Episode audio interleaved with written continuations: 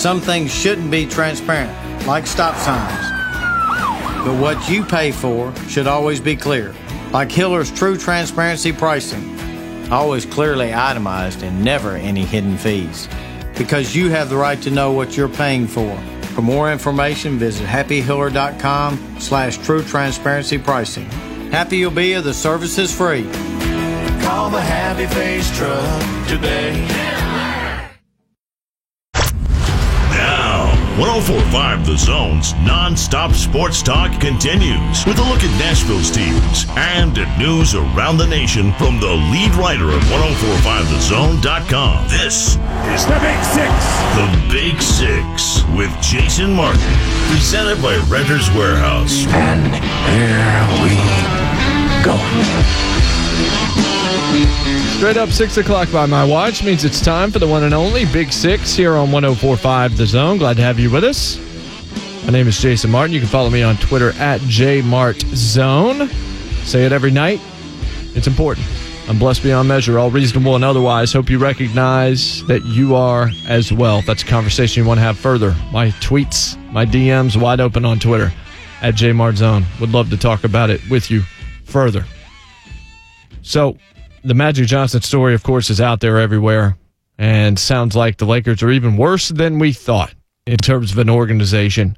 And there's definitely stuff to say there. Game of Thrones came to an end last night, and guess what? Even though you didn't like it, you still woke up today. The sun was shining. It was warm outside. Trees are still here. Buildings are still here. And your life moves on. But we'll talk about it a little bit later on, by the way, and this will probably be out either later tonight or tomorrow. I spoke for a little bit over an hour. I was a guest on the Big Leads podcast. Bobby Burack hosts that.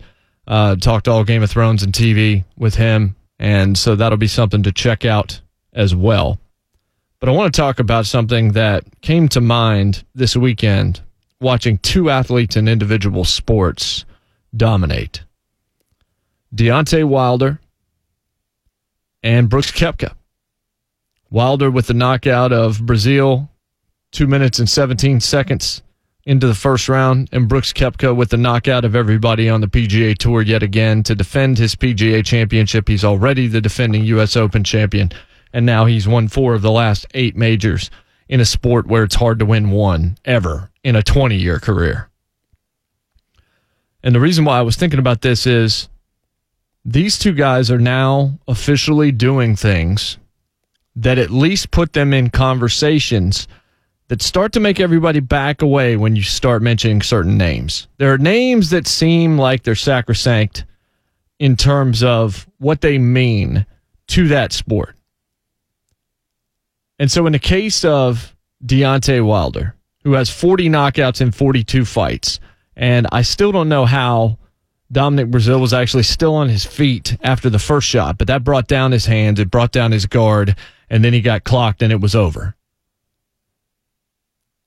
But we're starting to see for the first time in a long time with this kind of punch power, this kind of aggression, and sort of a feeling of, all right, it's dangerous to get in the ring with this guy because he can knock you out and that'll be done. You just finish your career right there in one shot. And of course, the promos that he cut in the lead up, and I call him a promo because it felt like a wrestling promo to me. He might have meant it, but he talked about how boxing is a sport where you can get away with murder. He doesn't like this guy, so if he kills him, so be it. Like that's that's something else. But is it over the top or is it trying to sell fights in a sport that it's kind of hard to sell fights unless you're Conor McGregor or Floyd Mayweather at this point? So I don't know. I felt like there was a lot of pro wrestling and theatrics in that. And so I appreciated it on that level. But what this guy is doing is channeling Mike Tyson. And I, I mean the early Tyson, the Michael Spinks Tyson the one that showed up and 30 seconds later, he was already in the corner and the fight was over. The one that led to one of the most famous video games of all time. The one long before many of the legal troubles and his own cartoon on Adult Swim and all of the things that we've seen him do, The Hangover. And he's had some kind of a redemption story. I mean, he's still kind of on the Dennis Rodman scale of crazy, he's not completely off the charts, but he does have a face tattoo, so it bears some level of mention that he's an eccentric guy, to say the least. But he was also dominant there for a long period of time. but you don't ever want to say who's the next Tyson. You don't want to invoke that name because nobody's ever going to be Tyson in the eyes of many people. But I'm here to tell you that Deontay Wilder has a lot of Tyson in his sport, in his game, in his brand, in what he's doing. This is the first time we've seen somebody on a heavyweight level that really does pack the kind of punch that you want to see. Chicks dig the long ball. We love the slam dunk in basketball. We love the long bomb touchdown passes or the Marshawn Lynch running through somebody's face. The beast mode run, the Derrick Henry 200 and, you know, 1000 yard rushing that he gave us against the Jaguars on Thursday night football. We like all that stuff. So we like the knockout. That's why Floyd Mayweather fights turn out to be underwhelming 90% of the time unless you're just a fan of the strategy of the sport because he's a defensive boxer. Pacquiao was a little bit different. And one of the reasons that we look back so fondly on Gatti Ward is that those guys were so aggressive. We weren't expecting them. Most of us didn't know who they were, but they went out and just went for broke. And it was so refreshing to watch from that respect. But Deontay Wilder is doing similar things. And then there's the other guy, this Brooks Koepka guy, who's won four of the last eight majors on the PGA Tour, almost won five had it not been for really just one thing that went awry for him at Augusta in the final round that gave Tiger Woods what he needed to actually get the job done. Brooks Koepka is doing things that make no sense right now. He's a guy who early in his career was well over par. Nobody was paying attention to him. He didn't have anything that made him stand out. And then all of a sudden, he just started winning.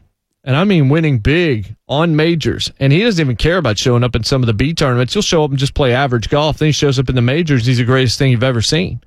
And so the name that you invoke when you're watching something like this, and I know it's uncomfortable to say just because this guy was never supposed to exist again is Brooks Koepka is dangerously close to feeling a lot like Tiger Woods in his prime. I have never seen anything like the dominance I saw from Eldrick around the turn of the century. What he did at Pebble, what he did at Bethpage, what he would do at Augusta. When he was on fire, when he was rolling, St. Andrews, wherever, he would just annihilate the field. He would take the trophy and run, and it would be over. And there have been a lot of folks that have been anointed the next Tiger Woods, whether it was Rory McIlroy or Jordan Spieth, or for a short time Jason Day, or maybe it was Adam Scott for a little while, or maybe it was Justin Rose, Justin Thomas. I mean, the names go on and on and on, and then they would falter. And then early on, it was Sergio Garcia, like very early, and all of them would falter. And if they ever had to play next to Tiger Woods, they would crumble right before your very eyes. All of them. Brooks Koepka played with Tiger on Thursday and Friday and didn't just beat him, he abused him. Plus two for Tiger on Thursday, minus seven for Koepka. And then in double figures for Koepka on Friday while Tiger was plus five. And Tiger was able to play with Brooks Koepka vicariously on Saturday and Sunday because he was watching it at home like all the rest of us. And even when Koepka was a little bit mortal yesterday, hit a couple of errant shots that he wasn't able to recover from. Eventually, Dustin Johnson crumbled, and Koepka still was able to win that thing by a couple of shots. And so you've got Deontay Wilder that feels a lot like Tiger Woods, at least to me. He doesn't have the same level around him because the hype is different. The sport is not what it once was. But people are starting to know who the Bronze Bomber is. They're paying a little bit more attention, and the sport can certainly use it. I mean, look at the other combat fighting sport, MMA, and and what's happening in UFC without Conor McGregor and without Ronda Rousey. When Ronda Rousey lost to Holly Holm, a lot of money was lost by Dana White and by UFC for the future because they have never been able to find another star like either one of them. They both had their flaws, but McGregor could sell anything because of obviously just the outlandish size of his personality. And Ronda Rousey looked unbeatable, and her fights were watchable in 20 second bursts. You could see the entire thing. And then Holly Holm beat her, and then Miesha Tate beat her and her marketability began to drop and she wasn't having fun anymore. All of a sudden, she disappeared and MMA had never recovered from it. Boxing, after Tyson, what did you get? Lennox Lewis was a good fighter, but did you really care? And then Klitschko just held on to that title forever, and none of his fights were interesting, ever. And so Deontay Wilder shows up and he's got punch power. He's got the aggression that we've been missing. It's not the defensive, I guess you could call it beautiful if you want to, fighting a Floyd Mayweather. It's none of this. It's just a dude from Alabama, from Tuscaloosa, Alabama, with kind of a southern aggression mentality that knocks people on their rear end. And that's why you watch boxing ultimately. And so he's giving you that. And Koepka doesn't just show up in these majors. He shows up and then you forget anybody else is on the course because of his level of dominance. He has no personality. It was funny when I first mentioned this, somebody tweeted me and said, Yeah, Brooks Koepka has no personality. How do you compare him to Tiger Woods? I said perfectly. Do you remember Tiger Woods' personality at the t- at the turn of the century? Because I don't. Fist pumps are not personality. We watched Tiger Woods and were fascinated because of his level of dominance and because of how unapproachable he seemed to be, how robotic he was in his answers, how he really never had anything to say. He kept his head down and he just went out there and killed people on the golf course. And that's what Koepka is doing now. Koepka's got a nice smile and he does want to say things and he's upset when you're not taking him seriously. But I don't know a thing about Brooks Koepka other than he's really good at golf and that he and Dustin Johnson are friends and they work out together because that's mentioned about every 30 seconds on these broadcasts. But that's it. I don't know anything about his family. I don't know anything about his background except that he played college golf at Florida State. There are many things we don't know about him. And there are other personalities on the PGA Tour that we know a lot about, that we followed, that we knew relationships they had been in or swing coaches that they had fired and all of those things. But when it comes down to Tiger Woods, like Stevie Williams had way more personality than Tiger Woods on the course. That never bothered me. Tiger Woods is still my favorite athlete of all time. And Brooks Koepka right now has won 50% of the last eight majors played. And he's the defending U.S. Open champion. He could have already won both the majors this year instead of just one. He was within an eyelash of doing so. He'll be the favorite at the U.S. Open, as he should. He'll be the favorite at the Open Championship, most likely, as he should. When you get to a place in a sport that's as difficult as golf, where only one guy out of a hundred has to be better than you on that first couple of days or in that four day span to beat you, and you've won four of eight majors, I don't even know how to describe or contextualize or make that make sense because it really doesn't. It's not really the way things are supposed to be. These fields are ultra competitive. There are many talented young golfers that could be number one in the world. And then they show up at majors and they play well. The leaderboard on Thursday and Friday in the PGA Championship up at Bethpage Black was a who's who. You've seen a couple of guys that I mentioned when I went through that long list of who was the next Tiger Woods. I'm not saying Brooks Koepka is going to end up taking Tiger Woods down in major championships or challenging Jack Nicklaus. I am saying that this is the closest thing that we have seen since Tiger Woods to Tiger Woods. Just like Deontay Wilder is the closest thing that we have seen since Mike Tyson to Mike Tyson. What Tiger did to golf courses is what Brooks Koepka is doing to golf courses, except he's better off the tee, meaning Koepka. And what Deontay Wilder is doing to opponents is the kind of thing that we remember Iron Mike for doing years and years and years ago when he was one of the most recognizable faces, not just in the sport of boxing, but in the world, period. We are watching individual athletes, even though this country is so dominated by team sports. We are watching two individual athletes simultaneously this weekend at the top of their profession in dominating just incredible fashion do what they did. And so I think it's time to kind of step back and sit there and watch this and just say, you know, I've mentioned this before, you know, we're blessed to have watched the entire career of a lot of wonderful athletes. If, you know, I'm 40. You might be older, you might be a little bit younger, but you watched all of Peyton's career, all of Tom Brady's career, all of LeBron James's career. I saw all of Jordan's career. We're watching these Warriors. We're watching this dynasty take place right now before our eyes in Golden State. The list goes on and on. And individual sports, in some ways, have sort of stepped into the background outside of Tiger Woods. But we've seen all of Serena and we've seen Michael Phelps and we've seen Usain Bolt. And there are guys on that list, Katie Ledecky. But right now, Koepka and Deontay Wilder on the very same day on Saturday. Saturday, Brooks Koepka said no more to the field. Now, he came back a little bit on Sunday, but still won that thing by multiple shots. And Deontay Wilder, that was never, ever a fight. That was an amazing thing to sit there. And I, I don't think that enough people have stopped and thought about the fact that those two guys doing what they're doing right now, nobody seemingly in the country is doing what they do better than those two guys are doing what they're doing. And so it's a privilege to watch. It really is. And I also don't think it's ridiculous of me to invoke those two names Mike Tyson, Tiger Woods. When I say that, your ears poke up as a sports fan.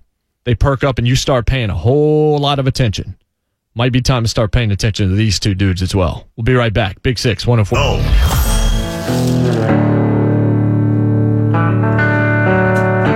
Welcome back. Big Six here on 1045 The Zone. We're brought to you by Renters Warehouse, dedicated to helping homeowners become rent estate investors by renting their homes instead of selling. Renters Warehouse, the rent estate company. Was just looking at the odds for the U.S. Open. Koepka, the favorite, six to one. Tiger Woods at nine to one. Those are the two favorites right now. Dustin Johnson ten to one. Rory twelve to one. Jordan Spieth fourteen to one. Justin Rose, Justin Thomas sixteen to one just to get some of the other names out there. But it's so crazy to think when you get the question, do you take ex golfer or the field? You take the field because only one of them has to win. Only one of them has to outplay that guy to win. It's nuts. This sport is so hard to predict. But at this point, I'm to the I'm to the extent that if you said Koepka in the top five or the field, I'm taking Koepka in the top five. And I'll go ahead and tell you, I'll pick Koepka to win U.S. Open. I picked him to win the PGA one. I picked him to win at the Masters, and he came within one shot of winning. I don't know what we're watching right now, but it's special. It really is. Bucks Raptors last night went to double overtime. That was a great physical game. Some hard fouls. Finally saw Pascal Siakam show up. Lowry fouls out early. Didn't play great. I think I saw every point he scored, and I wasn't paying that close of attention to everything he was doing until the second half. Made some key threes from the top of the circle. Kawhi was Kawhi, had to be, of course. The bench showed up. Role players. Powell gives you 19 points. That's what role players are going to do at home. They are going to show up. But the Bucks still almost beat them on a night where Giannis really wasn't very good. And one thing watching Giannis Antetokounmpo play is he does have flaws in his game. And if he's able to overcome those, then all bets are off as to how good he can be but I'm looking at it, and what does he not have? He doesn't have a three point shot. He really doesn't have a consistent jumper at all. And he's not a good free throw shooter. And last night, they were able to kind of take him out of it. And he walks a lot and gets away with it. We noticed that as well as he's going down the painted area. And this was my whole argument about Zion Williamson. Zion Williamson, right now, doesn't have a mid range game, doesn't have a consistent three pointer, doesn't shoot 60% from the free throw line. And he really, you'd want to see him getting high 60s maybe even 70 or a little higher than that. Not to say that he can't develop it, but my player comparison for Zion Williamson remains Blake Griffin. A better one, one that can win a championship. I don't think Blake can win you a championship unless he's a secondary player. And I'm not saying he's not a good player. I'm saying he's not a guy that you can win with. I think Zion you can win a championship with. But I see flaws in that game that you have to look at and say, okay, well, when he learns to do this, well, John Wall never really learned to shoot. Derrick Rose really never learned to shoot consistently. Jason Kidd, the Ason Kidd thing was true pretty much throughout his career. He was ex- incredibly streaky as a shooter, which is why his name was Ason Kidd because he had no J. And so Giannis, you can actually take Giannis out of a game a little bit. And the Raptors have done a good job. That first game, they went with the 3 2 kind of antiquated zone that worked and placed a lot of bodies in front of him when he got down in the painted area. Now, if he gets in the painted area, he's got all the moves in the world and he wants it. And I do think he's probably going to get better at these things. But you could see last night reasons why he could come up short, and the bench is going to have to stand up. Luckily, they're a really deep team. But the Raptors got back into the series. It's still really it's on serve, and it looked like it might be a sweep after game two. That was a game. The first game of the series is the one Toronto had and should have won. Two, they never had a chance. Last night they showed up and didn't want to get Portlanded. And unfortunately for Portland, Damian Lillard has separated ribs. I don't think that's an excuse, but he hasn't been right since he beat the Thunder in the first round of the playoffs. He just has not looked right. Uh, but he, but the injury came in game two of this series, so that doesn't really affect anything. McCollum has come up small. Their bench is just not enough. Nurkic is just not enough. Uh, him not being there is a big time loss, but they have nobody really to replace him down low. And the Warriors are out here playing their greatest hits again. And so we are still looking, I think, at Warriors Bucks in the finals. And there is a ridiculous argument out there that if the Warriors don't get Kevin Durant back, they've got no chance against the Milwaukee Bucks. Based on what? I'm here to tell you right now if Kevin Durant doesn't play another game this season, I'm still taking Golden State to win the championship. I know the Bucks are deep. I know Budenholzer's a really good coach. I know. But I also know that this is a team last year that couldn't even win a road game on the playoffs at all in the East. It's a team that would have to go from first round to NBA Finals champions in one year, which never happens in the NBA. So far, the Bucks have elevated themselves a little faster than some might have expected. I think Budenholzer and some of the moves that they've made, Mirotic and some of the things that they did in free agency and some of the things that they did from an acquisition standpoint before the trade deadline have paid off into their favor. But I've seen the Warriors. The Warriors are going for their fourth championship in five years. Dan Wetzel, who's on this station a lot, put up a poll after the game on Saturday night and said, would the Warriors still be going for their fourth championship in five years, even if they didn't have Kevin Durant? I think the answer is yes, unquestionably. Maybe the Rockets could have gotten him last year, but I'm still not sold on that. We've laid this case out before. James Harden and Chris Paul are not players I'm going to trust in the postseason. Durant has been fantastic. He has. He's the best player in the league. But I don't know that that means that the Warriors still aren't the best team in the league, even if he's not on the floor. But to tell me that the Milwaukee Bucks, who haven't won a championship since 1971 and barely have been in the playoffs on a consistent basis up until the Giannis revolution, that those guys are going to dethrone the Golden State Warriors, I'm pretty sure I'm going to have to see that to believe it. Especially if Draymond Green is going to play the way Draymond Green is playing right now. I have said many times, not a fan of Draymond, think he's a fake tough guy. That was my terminology at the time. He is somebody that he is the dude that you might have seen it in a fictional show, if nothing else. But he's the guy. He's a small, like twerp kind of guy in this discussion that talks a lot of smack because he's got the football team as his friends because they think he's funny. Draymond Green has Hall of Famers behind him, so he can run his mouth and he can get technical fouls and he can do all of these things that he would not do as a member of the Orlando Magic, that he would not do as a member of the Indiana Pacers, that he would not do as a member of the Denver Nuggets. He does this because he's got backup in the form of the greatest shooting backcourt ever and Kevin Durant and Andre Iguodala and all of these folks. He knows he's covered.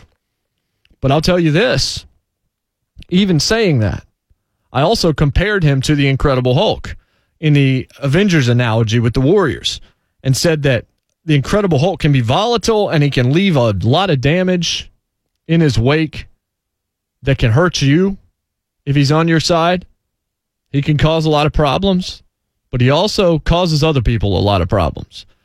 And I've never seen him play better than he did in game three against Portland. He did everything. He's dropped weight. He dropped like 25 pounds in the last eight weeks of the season. I mean, he's doing everything you want. He was the MVP of that game. He might be the MVP of the series. He is talking to the young players. He's building them back up after they make mistakes. He's coaching on the floor. I have a lot of respect for what I'm seeing from Draymond Green's game right now, and he has not committed a technical foul in this series at all. It's like he knows he had to step up. And I'm telling you, he is happier without Kevin Durant on the floor. Those two guys don't like each other. This team looks like they're having fun. And I don't think that's because Kevin Durant's no fun. I just think they remember what it's like now. They remember back to 2014 and 2015 how much fun it was to move the ball around and have defenses chasing Steph Curry 32 feet away from the goal and having space to operate, making the extra pass, and a lot of guys getting touches that maybe don't when Kevin Durant is dribble, dribble, dribble, ISO, ISO, ISO, fall away, jump shot. Kevin Durant's the best ISO player in the world. They were going to have to change the game without him being there. I like this brand a lot better than I like that brand, just in terms of aesthetically pleasing. It's more fun to watch. And then you caveat it every time and you say, but they're not better without Kevin Durant. I still am on that side. I don't think they're better without Kevin Durant, but I'm enjoying this a whole heck of a lot more with Kevin Durant not on the floor. And I do think it is utterly ridiculous to assume that if KD doesn't come back, they have no chance against the Milwaukee Bucks. I just, I shudder to believe that people are that naive to have forgotten what this team actually possesses on it now and the experience that they possess as it relates to the NBA Finals. That is just not intelligent. The Bucks absolutely could beat the Warriors. But if you're wanting me to pick the Milwaukee Bucks over Steph Curry and Klay Thompson and Draymond and Iguodala and Steve Kerr, I don't think so, man. I don't care if Kevin Durant's on the floor or not. I mean, I care just because I don't want to see him hurt. I want to see him out there. I want to see, you know, the Warriors at I guess what you would call full strength. Even though I think the series would be a lot more fun without him. But that's not going to change my prediction. The Warriors have plenty to win right now. They have enough to get this job done. And the Bucks have never, ever, ever been here before. None of them have any experience in knowing what this is going to be like. Maybe George Hill. Did George Hill play for the Spurs at one point? But I mean, George Hill was George Hill. They don't have championship experience on the Bucks side. The Warriors have all of it. And I think that counts for more than people are giving them credit for. If Durant comes back, great. But if he doesn't, it doesn't even matter. The Warriors are going to win the championship either way. We'll be right back. This is the Big Six on 1045.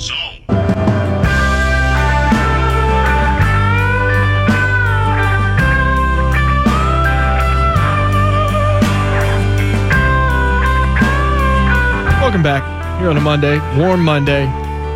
Is it summer officially yet? It certainly feels like it. We're going to be at 93 and 94 degrees later on this week. This is the Big Six. I'm Jason Martin on Twitter at JMartZone. We'll talk a little Game of Thrones in the final segment.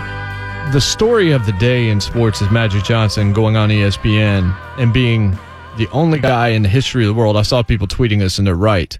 I don't know who it was, so I'm saying people. I'm sure more than one figured this out, but Magic Johnson's Twitter is one of the most boring things in the world. He says nothing. He gives you nothing other than this team won he doesn't even explain why. He just says this team won. What a great player Kawhi Leonard is, for example. But then he goes on and he went full scorched earth on the LA Lakers today on ESPN, and it was very good television. It was compelling. I just want you to I want you to hear a little bit of this because I think it's an insight into what it can be like to be in a corporate structure in sports or otherwise. Even if you're Magic Johnson and not really having the authority to do the job that you were actually brought in to do. This is fascinating, and I think it shows why the Lakers are going to have an awful lot of trouble surrounding LeBron with talent. As much as LeBron will bring talent in, who wants to work for an organization that seems to be this combobulated and disorganized? Listen to Magic from this morning. And then I start hearing, you know, Magic, you're not working hard enough. Magic's not in the office. So people around the Laker office was telling me, Rob was saying things and Rob. Uh, Rob Pelinka, and I didn't like those things being said behind my back that I wasn't in the office enough, and so on and on. Um, so I started getting calls from my friends outside of basketball, saying those things now were said to them outside of basketball. Now, not just in the Laker office anymore. Now, it's in the media and so on. And these are people you trust. Exactly. And people got to remember something. Being in this business for over 40 years, I got allies, I got friends everywhere, right? And so then when those things start happening too much, Stephen A., the straw that broke the camel's back was I wanted to fire Luke Walton. I showed her the things he did well and the things he didn't do well. And I said, listen, we got to get a better coach. I like him. He's great. Former Laker, the whole thing. So the first day, well, let's think about it. Second day, okay, you can fire him. Then the next day, no, we should try to work it out. Now I got Tim involved. And I said, it's time for me to go. I got things happening that was being said behind my back. I don't have the power that I thought I had to make the decisions. And I told them when it's not fun for me, when I think that I don't have the decision making power that I thought I had, then I got to step aside. So Magic was brought in to be the president of basketball operations because nobody knows basketball like Magic Johnson does. He's not great on TV as an analyst, but the bar is set really high. One thing I've thought about is is the ESPN NBA Countdown crew or their crew with Paul Pierce and Chauncey and Jalen Rose and Beadle. Are they just terrible, or do we think that they're as bad as they are because of what they are competing against on TNT? If we could just ensure that all of playoff games, everything is done on TNT, and we could at least get the studio crew. I mean, I think Mike Breen and that crew is the best on court. I like listening to them more than anybody else. But the TNT studio stuff, the nights that I know it's going to be on ESPN, I'm always bummed. And I'm already going to be bummed going into the NBA Finals because I know we're going to be seeing that other group. We're not going to see Charles and Kenny and Shaq and EJ. And if I'm NBA TV, I take the four of them and I say, hey, come to NBA TV and comment at halftime and do an Inside the NBA just on this network. And then advertise that joint on Bleacher Report and wherever else it is that you can. I bet you the viewership would be awfully high. I know that Charles will probably comment on NBA TV on a certain night, and Kenny will, and Shaq will. They've done this in the past, but I think they need to do the whole shebang because we're missing it. But in terms of Magic Johnson, they bring him in because he knows basketball, but he's still dealing with other people that want his job, that think they're smarter than he is, that aren't letting him actually run the basketball side. Tim Harris is supposed to be in charge of the business side of the Lakers along with Jeanie Buss, and Tim Harris is there helping basically save Luke Walton's job because he's friends with him. And Rob Pelinka wants Magic Johnson's job. He wants to not just be the GM, but also get rid of the president of basketball operations and make all the calls there. I know he played at Michigan. I know he was part of the Fab Five. You're not Magic Johnson. No one cares who you are, as a matter of fact. And you're replacing Mitch Kupchak, who was vilified and maligned, but actually at times did a pretty good job. Here's my bigger thought, though. The one thing that ran through my head through all of this, and, you know, Magic defended Lonzo Ball. He took Lonzo Ball. I disagreed with that pick because of so many reasons. And now we'll see. And he took Josh Hart and he got Kyle Kuzma through a deal that they made and he did some okay things from a basketball perspective, and he defended a lot of those in this interview. But what I want to know is LeBron went to LA. I'm not going to blame on LeBron, but I'm also not going to excuse the, excuse him from the fact that we now know more than ever that he never thought he was going to win in LA this year. That this was not a basketball move. That anybody that tried to argue the opposite was wrong or was deluding themselves. Magic went for, or pardon me, LeBron went for everything not named basketball. Now, maybe in the future it could be basketball. But when you hear the stories about how Magic didn't tell Jeanie Buss when he left, and he just kind of walked off, and then you hear about, and these are the stories, and these are stories that have kind of been out there for months, hasn't been talked about a lot. But Rob Pelinka is a guy, their GM, who would walk around the offices. He would be there on like a Monday or Tuesday morning or something like that and Magic wouldn't be there. Magic had already told Jeanie when he took the job, look, I've got all these other business adventures and things. I'm not going to be in the office all the time. He's a basketball guy. I don't know how long you sit around and think about your roster all day long when it's just the basketball side of it. He puts that roster together. He makes sure they're in charge. He goes to the practices from time to time. He talks to the team. He talks to the coaches. Um, gets the team ready on the floor from an executive stand, it's a weird job and it's one that they're not going to have going forward. And that's probably a good thing because it's just too many cooks in the kitchen. But Rob Pelinka would walk around the Lakers offices and he would say stuff like, man, where's Magic, man? It seems like Magic's not here all that often, huh? You know exactly the implication of that.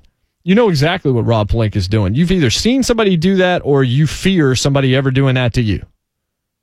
Or hopefully I hope it's not you. Maybe you're that guy or that gal. Rob Pelinka wants the gig. He wants the power. Everybody wants the power, and power corrupts. That's what we saw for the last eight years on HBO. Is how power corrupts, and how nobody could be in charge even ones that looked like they were doing the right thing, because ultimately it would get the better of them. That's how Game of Thrones pretty much played out. There's an entire new show on HBO. It's about to start its second season called Succession. And that's all about a power struggle inside a family to see who's going to take over the equivalent of Rupert Murdoch's company, because that's what that lead character was built off of. Many shows are about this. And so we're watching this Lakers drama play out. And Magic comes out, and Magic does come across like a jilted ex lover here. He is in no way. He at the very end of this, for like six seconds, he talks about how Rob Pelinka is a really smart guy, and now he's got the job, and he's fine with that. But before that, he said he backstabbed me. He betrayed me. He talked bad about me behind my back, and he didn't realize how many people I had on my side. And that might be a lesson for everybody. Gossip's pretty nasty, and gossip's something that's really easy to fall into that trap. Gossip's also something that's insidious in that you're really nice to somebody's face, and then you get behind their back and you say the things you wouldn't say to them. It's also it's painful. I think Magic Johnson's hurt by this. I think he's hurt by how it went down. I think he cares about the Lakers. He also talks about how he was going to help Rob take his job because he only wanted to be there for three years, and they knew this. And he told Rob Pelinka, "Hey, I want to get you ready to understand how to do this job to the best of best of your ability over this next couple of years." Jeanie Buss, obviously in charge, and then there were two sons that also wanted a ton of power, and they went to Magic, and Magic was trying to help them out as well. I'm not sitting here defending Magic Johnson. I'm saying I look at that and I'm like, I bet that was not a fun work environment for a guy that outside of his talk show has been successful in most of the things that he has tried. And a personality as big in Los Angeles as Magic Johnson, and it gets no bigger and no more powerful than Magic Johnson in basketball and in Los Angeles in particular. Even he got undercut and betrayed and backstabbed and still had to deal with the same crap politics that you hate at your job by some dude named Rob Pelinka who no one cared about two years ago. So, just in case you're out there and you're wondering, man, nobody, or you're thinking to yourself, nobody has it worse than me. Just remember that even Magic Johnson was miserable making millions of dollars because he still had people underneath him that were trying to cut him off at the knees. And the bigger question now is in this day and age, athletes pay a lot more attention to what's happening in front offices and they care about the condition of these franchises. They're smarter, they're more in tune to all of these things. Why do you think the Knicks never get anybody? That's New York, and they still don't tend to get any free agents. That's because they look at James Dolan and they see a disaster in front of them. I think that's going to change. I think they're finally going to do something and get somebody there. But LA, the Lakers, are going to start having increasing trouble bringing people in because today, Rob Pelinka basically assumed Magic Johnson's job. And when he was asked a question in the press conference, all he basically said was Magic, it wasn't true that he and Magic have talked since he left and that everything's good. I'm going to go ahead and buy Magic Johnson's story on this one. I don't know about you. When we come back, a story came to a close last night on HBO and people are hopping, hopping mad about it. We'll discuss. Big Six, 1045.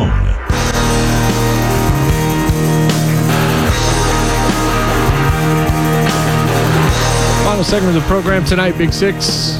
We're brought to you by Renters Warehouse, dedicated to making renting your home easy, fast, and worry free. Renters Warehouse, you can't buy happiness, but you can rent it. I'm Jason Martin on Twitter at JMartZone. Blessed to uh, have you as part of my audience. I really am. Thank you very much, and been blessed for all the continued opportunities.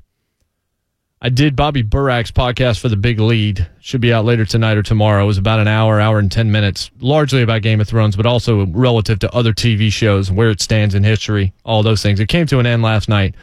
This was my refrain last week when I talked about it. It's what I've tweeted about, it's what I've said about Game of Thrones all season. Very few shows go out on top. There are very few John Elways in this world. Most people are Michael Jordan with the Washington Wizards they have to be dragged away kicking and screaming. And the same thing is true with television because as long as it's rating high, you're going to keep it on. And Game of Thrones is probably the biggest cult television show hit probably since The Sopranos, just in terms of its cultural impact. I mean, there are shows that have done bigger audiences, but it also went eight years. And you can count on one hand any amount of shows that went eight years, dramas in particular, that were still very good at the end and landed the plane properly. Most shows, three, four years in, that's their peak. Five, they're starting to look long in the tooth. Six, they feel like they're out of ideas. And so when you look at Game of Thrones going down to season eight and then not having the books to draw upon for the showrunners, D.B. Weiss and David Benioff, I continue to say George R. R. Martin doesn't know how to end it either because he would have written the book by now instead of tweeting about the San Francisco Giants all the time or writing about writing blogs about football. He is trying his best maybe to figure it out. Maybe he has it in his head, but he can't get it down on paper. And so people were irate.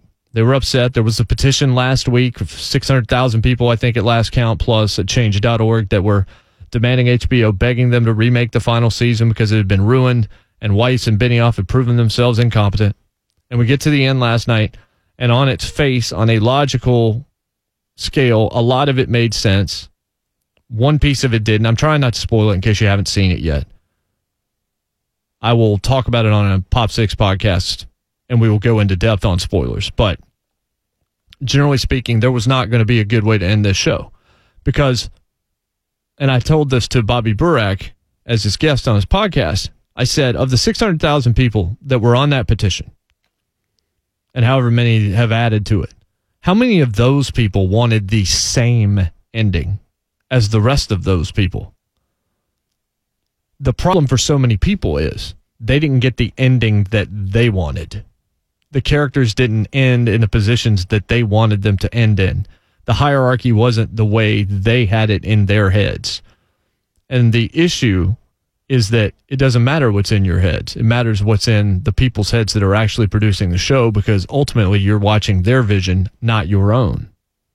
Going as long as they did, I'm surprised that it held up for as long as it did. Arguably, last season was very spotty and had some questionable decisions, and this season was even more so there was an argument that well HBO wanted them to do 10 episodes but they only wanted to do 6 because they had their dreams of Star Wars which they're going to put out in 2022 and people are going to think going in that that's going to be terrible. I bet you it won't be. You thought it was rushed? These people thought that was rushed? You realize that they spent the first two episodes doing nothing. Just positioning things for the Battle of Winterfell. And then to set the stage for these past few episodes which didn't that just kind of seemed to happen it wasn't that they were rushed. It's that they were jumping from big moment to big moment to big moment without any kind of a road to bring those two cities together. This is the best way I know to describe it. If I, I'm going to Los Angeles next week, I am. If I am going to go to Los Angeles, I know how I'm going to get there. I'm going to get in a car and go to the airport. I'm going to check in at the airport. I'm going to check my bags. I'm going to go through security. I'm going to get on that air on that airplane. I'm going to fly to Los Angeles, get off. I've already got a super shuttle that's going to take me to the hotel. That's going to get me from point A to point B. And there's going to be a layover in Phoenix at some point. So I'll eat in Phoenix. So I know how that's going to happen. What Game of Thrones basically just did was I'm sitting here right now talking to you live on 1045 The Zone on a Monday night. And I'm going to be in LA next week. And what we're going to do is I'm here tonight. Tomorrow I'm going to be in LA. And we're not going to explain how we got from point A to point B. It felt like there was a lot missing in the middle. And I don't think it's because they rushed it. I think it's because they didn't know how to get from point A to point B, but they knew what point B needed to be. And so they wrote themselves into and then out of a narrative corner by just sort of, okay, here's what we're going to do. How I Met Your Mother did that years and years ago because they knew they wanted that show to end with Ted and Robin, despite the fact that Cristin Milioti's character was so likable that they should have just stuck with that and changed it, but they stubbornly decided to do it. Carlton Cuse and Damon Lindelof famously knew from the very beginning of Lost that the last show of Lost, the last uh, shot in that series at the end was going to be Jack's eye opening. And so they had to write to that point the middle stuff is what would have made it make sense. That was most of the arguments against this season of Game of Thrones is the stuff didn't feel like it was earned. And that critique is right. This finale was not very good. I'm not defending it. I'm just trying to provide a little nuance because it's lacking in this society. It's lacking in sports, it's lacking in pop culture, it's lacking in politics, it's lacking in everything. Sometimes I lack it. Hopefully, not as much as others, but when I do, I hope you'll call me out on it at Jmart Zone. I'm off tomorrow. Titans special. You'll enjoy that. I'll be back with you on Wednesday. Clear eyes, full hearts. Can't lose. God bless, and good night.